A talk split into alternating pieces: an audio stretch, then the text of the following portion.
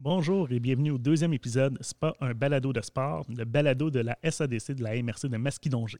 Autour du micro, on a toujours moi-même, Pascal Barré-Sebourin, ainsi que mon collègue Kevin Rousseau.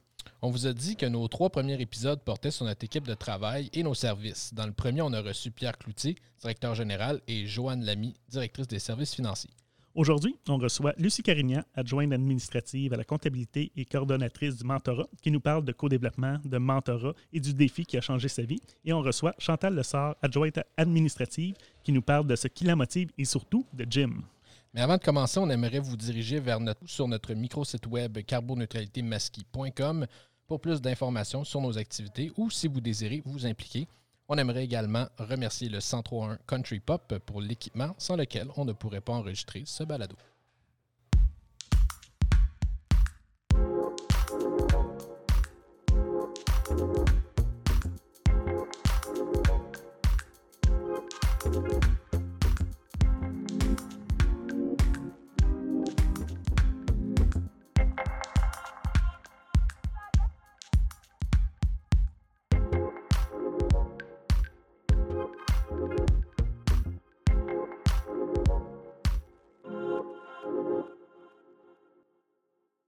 Oui, Lucie, Lulu. Oui.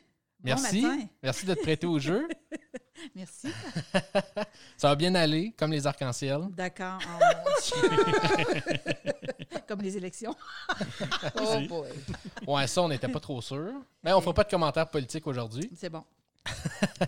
à la place, on va se concentrer sur ton rôle, tes responsabilités à la SADC. Qu'est-ce que tu fais? Qu'est-ce que tu aimes dans ce que tu fais? fait qu'en premier lieu, euh, Lucie, euh, responsable de la comptabilité. Ton titre officiel, c'est euh, adjointe administrative à la comptabilité, coordonnatrice au mentorat. Oui. Donc, je ne me suis pas trompé quand j'ai regardé sur le site. C'est vraiment. tu as vraiment bien regardé. ben, Peux-tu nous expliquer un peu ton rôle à la SADC et qu'est-ce que tu fais brièvement? Ben, dans le fond, à la SADC, je porte deux chapeaux. Alors, je m'occupe de la comptabilité de la SADC. Euh, on me nomme euh, en blague le ministre des Finances.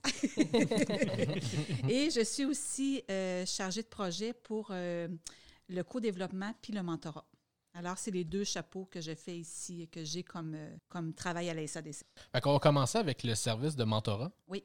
Est-ce que tu peux nous expliquer en quoi ça consiste, le service de mentorat à la SADC en particulier?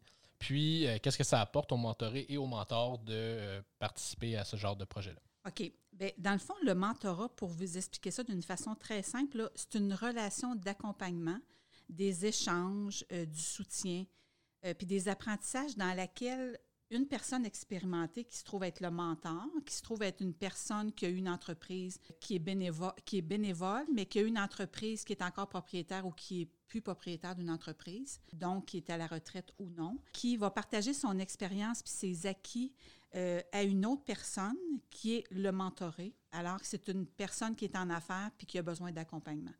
Ce que ça apporte, c'est que ça permet d'avoir un échange parce que ne euh, faut pas se cacher, quand on est entrepreneur, on ne peut pas nécessairement parler de ce qu'on vit à des gens qui vivent autour de nous parce que ça crée des inquiétudes, puis c'est plus difficile. Alors, d'avoir une personne qui a vécu des expériences similaires, bien, ça permet un partage puis une meilleure compréhension. On peut partager sur le même pied d'égalité. En plein ça. En plein ça. Fait que ça abat les silos. Fait que ça permet aux entrepreneurs de ne pas vivre euh, des, choses euh, qui sont poignées avec puis qu'ils ne peuvent pas euh, parler. Là. Puis nous, à la SCDC, on a combien de mentors? On a neuf mentors. Et de mentorés? On en a douze mentorés. Donc quand même, quasiment un pour un. Oui. Est-ce qu'il y a un nombre limite de mentorés qu'on peut avoir ou le mieux, le meilleur? Non. Dans le fond, les mentors sont prêts à en prendre. Ça, ça dépend des mentors puis de leur disponibilité, mais il y en a qui peuvent en prendre plusieurs en même temps. Alors, on n'a pas de, on n'a pas de limite. Puis si on manque de mentors, on va aller en chercher d'autres. Et parlant d'aider, parce que là, on parlait d'une relation euh, d'aide puis de communication entre entrepreneurs. Mais il y a une autre façon aussi de faire ça, d'aider, qui est le co-développement euh, pour lequel tu t'occupes également. Oui. Fait que, euh, est-ce que, ben, en fait, c'est quoi du co-développement? Puis c'est quoi les avantages d'en de, faire? OK. Le co-développement, c'est pas facile à expliquer, ça se vit.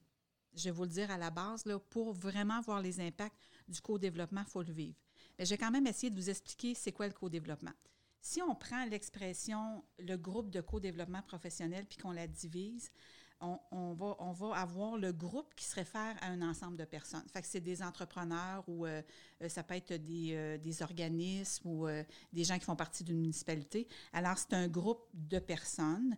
Le co, c'est la collaboration. Alors, c'est la collaboration entre les individus qui sont autour de la table. Puis c'est un partage d'expérience aussi. Le développement, ben, ça englobe l'apprentissage puis le perfectionnement des, des, des compétences. Et puis, professionnel, ben, c'est relié à euh, ce que la personne va faire. c'est ce qu'on appelle le groupe de co-développement professionnel. Dans le fond, là, c'est un apprentissage dans l'action. Ça veut dire que euh, c'est un apprentissage dans l'action qui permet de solidifier euh, nos, nos expériences professionnelles. Concrètement, comment ça se passe, une session de co-développement? Concrètement, c'est un groupe de 5 à 8 personnes qui, se, qui sont autour d'une table. Là, c'est sûr que là, c'est plus difficile parce que on est en mode de pandémie, donc c'est autour d'un écran. Euh, et euh, ce qui va se passer, c'est qu'il y a un individu qui fait partie du groupe qui va emmener une problématique et les autres personnes autour de la table vont emmener des solutions, des expériences pour aider la personne à relever leurs défis. Fait que c'est, en gros, c'est ça. Est-ce que euh, dans le groupe de co-développement, c'est des gens qui ont des parcours homogènes ou au contraire, on vise plus à avoir des parcours différents pour pouvoir amener des points de vue peut-être euh, qui vont être complémentaires? Euh, oui, c'est plus des gens qui vont avoir des parcours différents parce que pour, pour bien apprendre, pour avoir des apprentissages, un œil extérieur, ben c'est bien que les gens ne soient pas dans le même domaine. Parce que si c'est dans le même domaine, ce que ça peut faire, ça peut, il peut avoir un, un conflit d'intérêt, compétition. Fait que l'idéal, c'est d'avoir des gens de différents milieux. Puis je pense que d'avoir des gens de différents milieux aussi, ça permet des apprentissages différents. Si on est tous dans le domaine de l'agriculture, ben on a tous à peu près la même façon, même si ça peut être différent, mais la même façon, la même approche. Fait que d'avoir des gens de l'extérieur, permet d'avoir une plus grande ouverture. Il y a des études qui, qui montrent que euh, l'humain apprend plus par les apprentissages puis le feedback que par euh, euh, des études.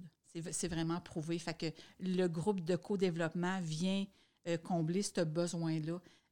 C'est des apprentissages que les gens se donnent entre eux. Là. Moi, j'avais une petite question pour, euh, mettons, un entrepreneur qui aurait à choisir entre du mentorat et du co-développement. Est-ce qu'il y a un profil type? Non, je pense que c'est plus le besoin de l'entrepreneur. Il faut évaluer vraiment le besoin de l'entrepreneur. Est-ce que l'entrepreneur est plus à l'aise d'être dans une relation de un à un ou si euh, ça lui convient d'être en groupe? Fait que je pense que c'est vraiment plus l'entrepreneur qui va prendre la décision, mais il faut vraiment évaluer le besoin de l'entrepreneur. Euh, parce que c'est dans le fond, c'est la même aide, sauf que le mentorat, c'est de un à un, puis le groupe de, le groupe de co-développement, c'est en groupe. C'est sûr que le groupe de co-développement permet d'avoir plus d'expérience parce que c'est plusieurs personnes qui sont autour de la table. Ça dépend du besoin de, de l'entrepreneur. Est-ce que tu peux donner un exemple de problème qui a été apporté en, groupe de co-développement sans mentionner euh, de qui on parle? Oui, non, c'est sûr que je ne le mentionnerai pas parce qu'il y a, y a une règle, il y a, des, euh, y a un code d'éthique pour le co-développement. Puis dans le code d'éthique, la confidentialité, c'est une, une règle très, très importante. Alors, euh, je peux donner des exemples. Euh, tu sais, comme quelqu'un qui est arrivé puis qui euh, il avait à bâtir toute son entreprise, son logo, puis toutes ces choses de la fondation, là, pour faire ton logo puis tout ça. était prête à partir, mais elle ne savait pas si elle devait le faire. Ça devait attendre d'avoir son logo puis son image avant de partir.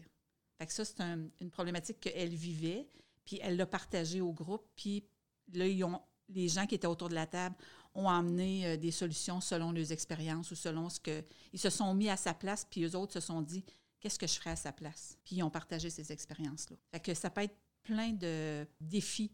C'est pas vraiment une problématique, ça peut être des défis qu'on a à relever mm-hmm. en tant qu'entrepreneur dans une entreprise. Il y a vraiment toutes sortes de choses qu'on peut faire euh, avec le co-développement. Oui, puis c'est, pas juste ouvert aux entrepreneurs, ça peut être à des organismes, des municipalités. Il y en a beaucoup d'entreprises qui ont maintenant des groupes de co-développement, des grosses entreprises, pour pouvoir prendre de meilleures décisions. Exemple, Hydro-Québec a des groupes de co-développement à l'interne, fait que ça permet de prendre euh, des meilleures décisions. c'est basé sur l'expérience de chacun, sur les acquis de chacun. Puis ça, il ne faut pas oublier que ça, c'est ce qu'on se souvient le plus dans notre vie, ce qu'on se souvient le plus, c'est nos, nos expériences. C'est pas ce qu'on a appris ou ce qu'on a étudié. Ce qu'on se souvient le plus, c'est les expériences qui ont été marquantes, soit positivement ou soit négativement, mais c'est ceux-là qu'on se rappelle. Qu'on peut se servir de ce bagage-là toutes sortes, euh, toutes sortes de manières. c'est comme une, façon euh, très spécifique de, de voir les, les, problèmes, mais qui fonctionne super bien. Oui. La manière de gérer le co-développement, c'est tout à fait différent de ton autre partie de travail qui est la comptabilité. fait que, euh, on, je suis quand même curieux de t'entendre sur qu'est-ce que tu trouves qui est, qui est le fun, c'est quoi la valeur ajoutée de, de pouvoir travailler sur toutes sortes de choses qui sont différentes? Je vais vous expliquer, c'est que dans mon ma début de carrière, j'ai eu une entreprise de fabrication. Alors, euh, j'ai eu à toucher à, plein de tâches, dont la comptabilité, la vente. J'ai eu à tout faire ça. Euh, puis là, maintenant, à la SADC, ben, c'est ça, j'ai un rôle au niveau de la comptabilité aussi, puis de l'accompagnement d'entrepreneurs. Fait que je trouve que d'avoir touché à toutes ces, ces, tâches-là permet de devenir très, très autonome, puis de mieux comprendre, puis de mieux saisir les entrepreneurs, parce que les entrepreneurs qui vivent, vivent, euh, ont plusieurs tâches. Ils ne sont pas juste entrepreneurs, ils ne sont pas juste euh, dédiés, exemple, à la comptabilité ou... Euh, ils sont dédiés à plein de choses. Fait que, en ayant vécu moi-même ce, ce, ce, défi-là, ben, ça me permet de mieux les accompagner. Donc, euh, on va sortir un peu des tâches euh, quotidiennes du bureau. On sait que tu es une très grande marcheuse euh, devant l'éternel. On voulait savoir, c'est quel bénéfice que tu en retires de, de ces marches-là?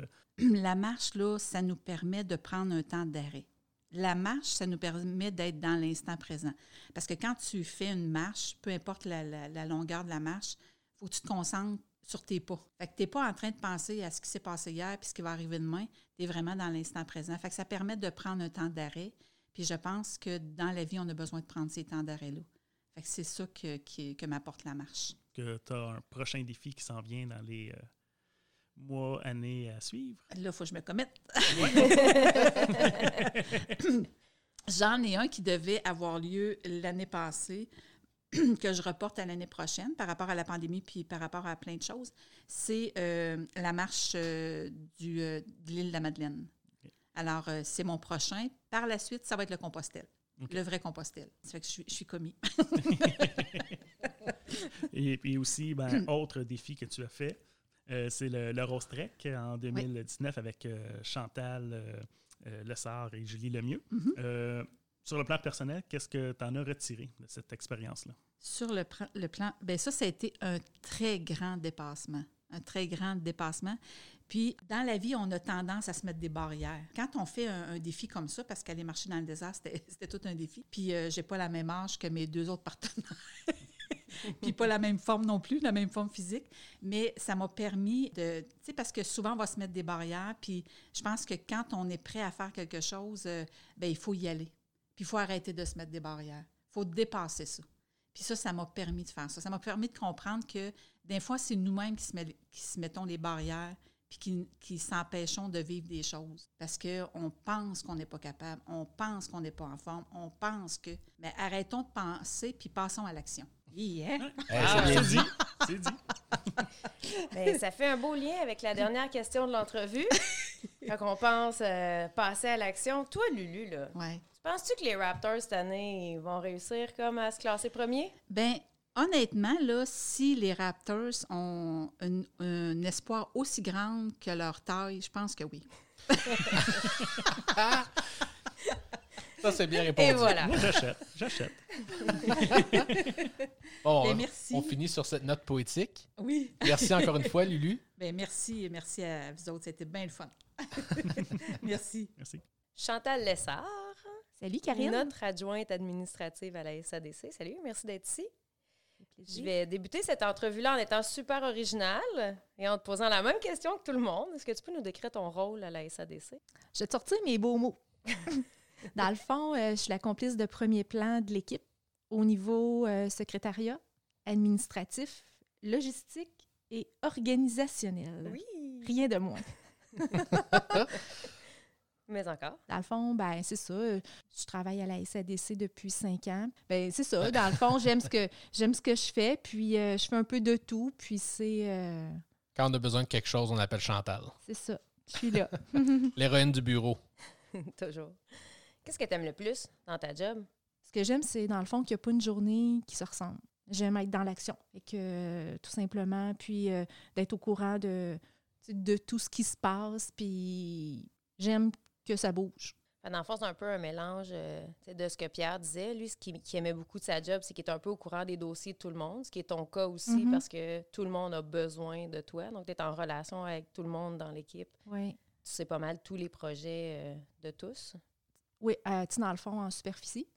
Mais c'est ça. c'est- c'est- J'aime euh, j'aime bien ça. Puis en même temps, c'est d'être capable de, de faire la différence. Je me dis ce que je peux apporter, ben, c'est ma couleur. Puis euh, c'est comme le fine-tuning. là. Euh, Totalement. C'est toi qui es à l'accueil aussi? Mais c'est sûr que c'est en, en période de pandémie. euh, Ouais, c'est moins clair le, rôle d'accueillir les, les visiteurs. Puis j'ai l'avantage de connaître la majorité des gens qui se présentent ici. Fait que, euh, les gens ont un service, les entrepreneurs ont un service euh, personnalisé. Là. Je connais euh, 98 personnes des. Une fille du coin. pour servir les 98 gens du coin. des gens, c'est ça, qui, euh, qui se présentent à la SADC. Donc, euh, c'est bien le fun. À l'affût de tout ce qui se passe, surtout à Saint-Édouard. Tu t'impliques euh, nouvellement sur des comités dans le cadre du travail. Est-ce que tu peux nous parler de ça puis nous dire euh, qu'est-ce qui te motive, qu'est-ce que tu aimes de travailler sur ces comités-là? Ben, dans le fond, euh, tu sais, quand il y a eu des changements à la direction générale, Pierre m'avait proposé de siéger sur euh, deux comités, qui étaient le comité déjeuner formation et le comité euh, défi masqué. Je connaissais plus ou moins en, en quoi consistait, dans le fond, mon implication, mais on dirait juste le fait de pouvoir sortir du bureau. J'étais bien énervée. J'ai fait comme, hey, c'est sûr que c'est sûr que c'est quelque chose qui m'intéresse. Mais là, euh, encore là, avec la pandémie, vous comprendrez que je sors pas tant. Fait que ça a lieu pas mal nos rencontres euh, via Zoom. Et puis, euh, on a eu déjà eu quelques rencontres. Dans le fond, mon implication pour l'instant, ben c'est ça. Je veux dire, j'apprends un peu que c'est ça, connaître mon rôle sur, euh, sur ces comités-là.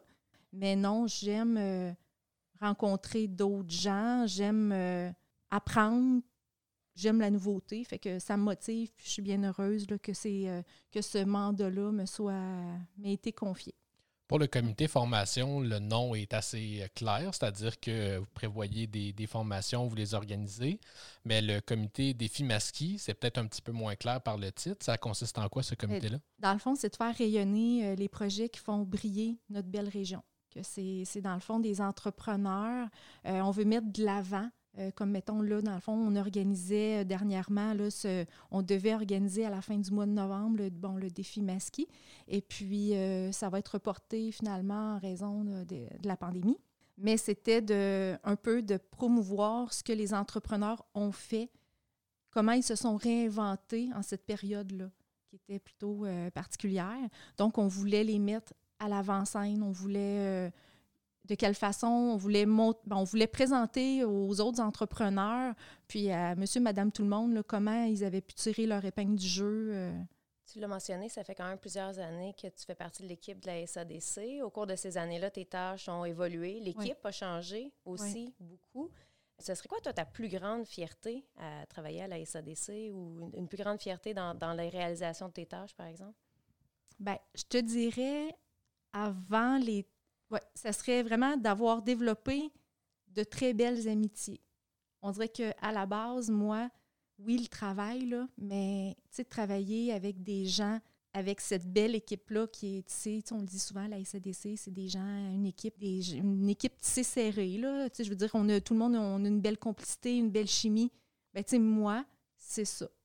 Puis le travail, oui, j'aime ce que je fais, mais je l'aime parce qu'on est war en tant qu'équipe. Euh, c'est c'est ma fierté. C'est original comme réponse. C'est cute, C'est revenu beaucoup euh, au sein des membres de l'équipe. OK. Ben, C'est le fun parce que c'est- tu sais, on n'a pas arrangé les réponses avant de les poser à, à chacun des membres de l'équipe.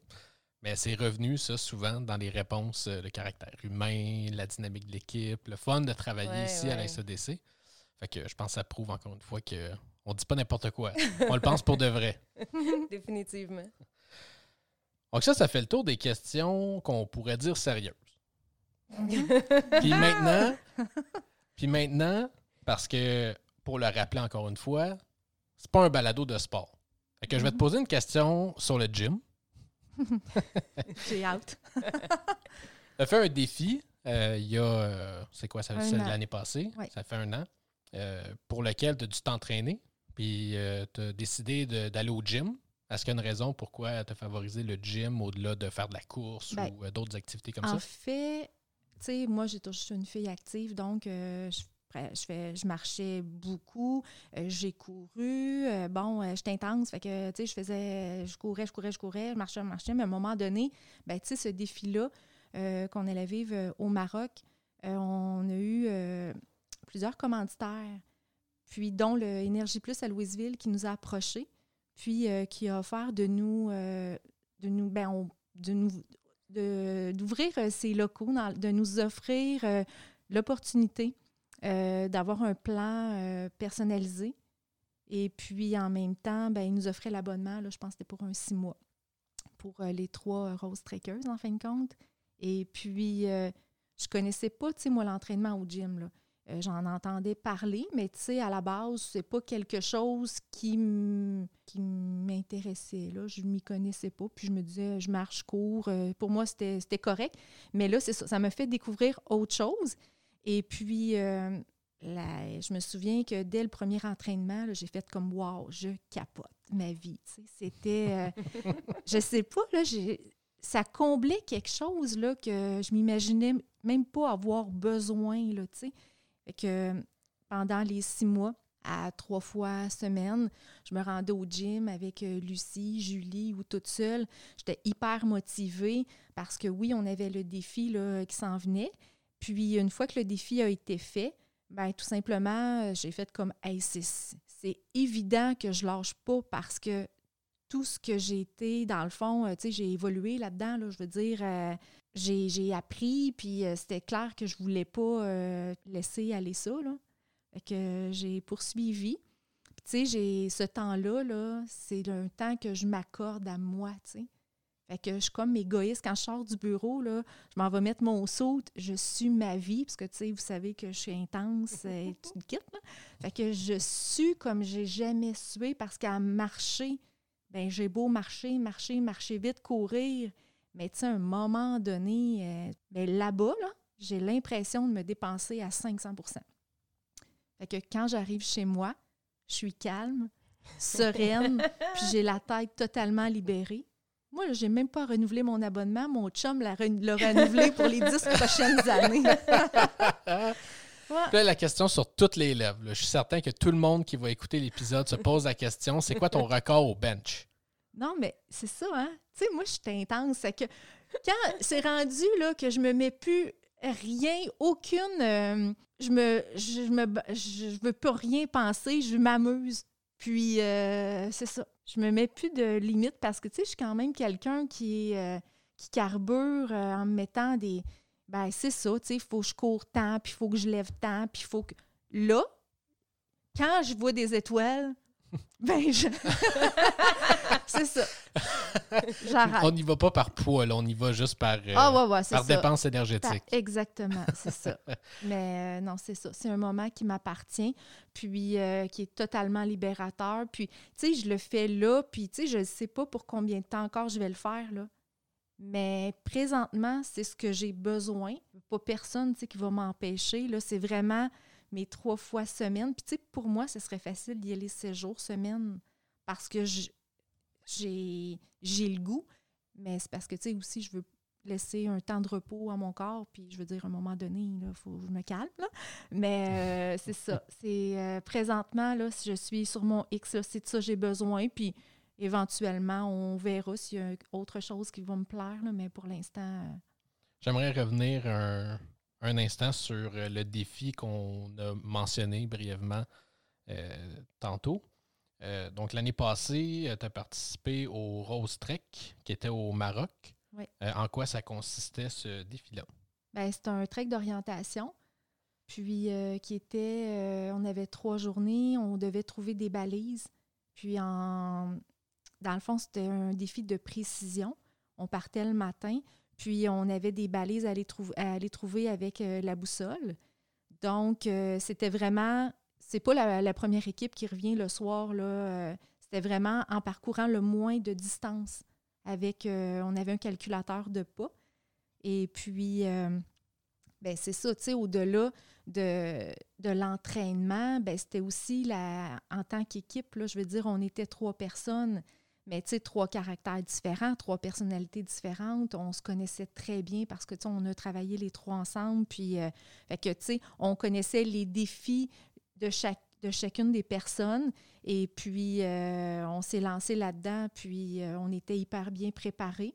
C'était un défi extraordinaire, tellement bien préparé qu'on a dit à notre tour, il ne faut pas banaliser parce que pour nous, en tout cas pour moi, c'était quand même facile. Pas facile qu'on ait arrivé la première équipe parce que notre, pour nous, c'était pas, on s'en allait pas là pour être sur un podium. On voulait faire une différence parce que c'était quand même euh, pour le cancer du sein. Je veux dire, euh, il y avait. Puis on voulait faire une différence dans la vie des gens là-bas. On a offert une chèvre, on est allé dans une famille. Puis, tu sais, je veux dire, on a. On faisait une différence, on voulait faire quelque chose de bien, puis nous sortir de notre zone de confort, prouver aux gens que dans le fond, là, dans la vie, il faut avoir des rêves, puis que ces rêves-là, oui, c'est possible de les réaliser, tu sais. Des fois, on pense que c'est gros, c'est gros, qu'on ne sera jamais capable d'y arriver. C'est pas vrai. Tu te mets en action, puis euh, ça prend le temps que ça prend. Mais, euh, tu sais, moi, je voulais montrer ça à mes enfants. Je, je vous laisse comme une leçon de vie en même temps, tu sais. Je pense qu'on était inspirante pour nos notre famille, nos enfants, nos conjoints. Puis à partir de là, ben, tu sais, on s'est on préparé pendant un an et demi on a fait des levées de fonds, on était, on a, on était visible un peu partout, on a emballé à l'épicerie, on a, en tout cas, on, on s'est fait, on, s'est fait voir là, vraiment pendant longtemps. Donc, euh, je voulais que les, gens retiennent ça, dans le fond, que dans la vie, là, rien n'est impossible, puis il faut croire, puis euh, passer à l'action, puis euh, faire une différence dans la vie des gens. J'entends de la sagesse à travers tout ça. J'aimerais profiter de cette sagesse pour te demander Federer ou Nadal? C'est qui le meilleur? Il est si drôle, lui. Ben écoute, euh, je suis comme déstabilisée de ta question. Je te dirais euh, Federer pour son élégance. Bon, ben parfait. C'est une bonne réponse, ça, Kevin? Nadal aussi a de l'élégance. Oui, mais tu sais, euh, je t'allais faire mes recherches. Peux-tu aller plus loin, Karine? Non, ça va être correct. Je pense que c'est clair ce que je veux dire. Merci beaucoup, Chantal. Ben, ça fait plaisir. Merci. Merci beaucoup.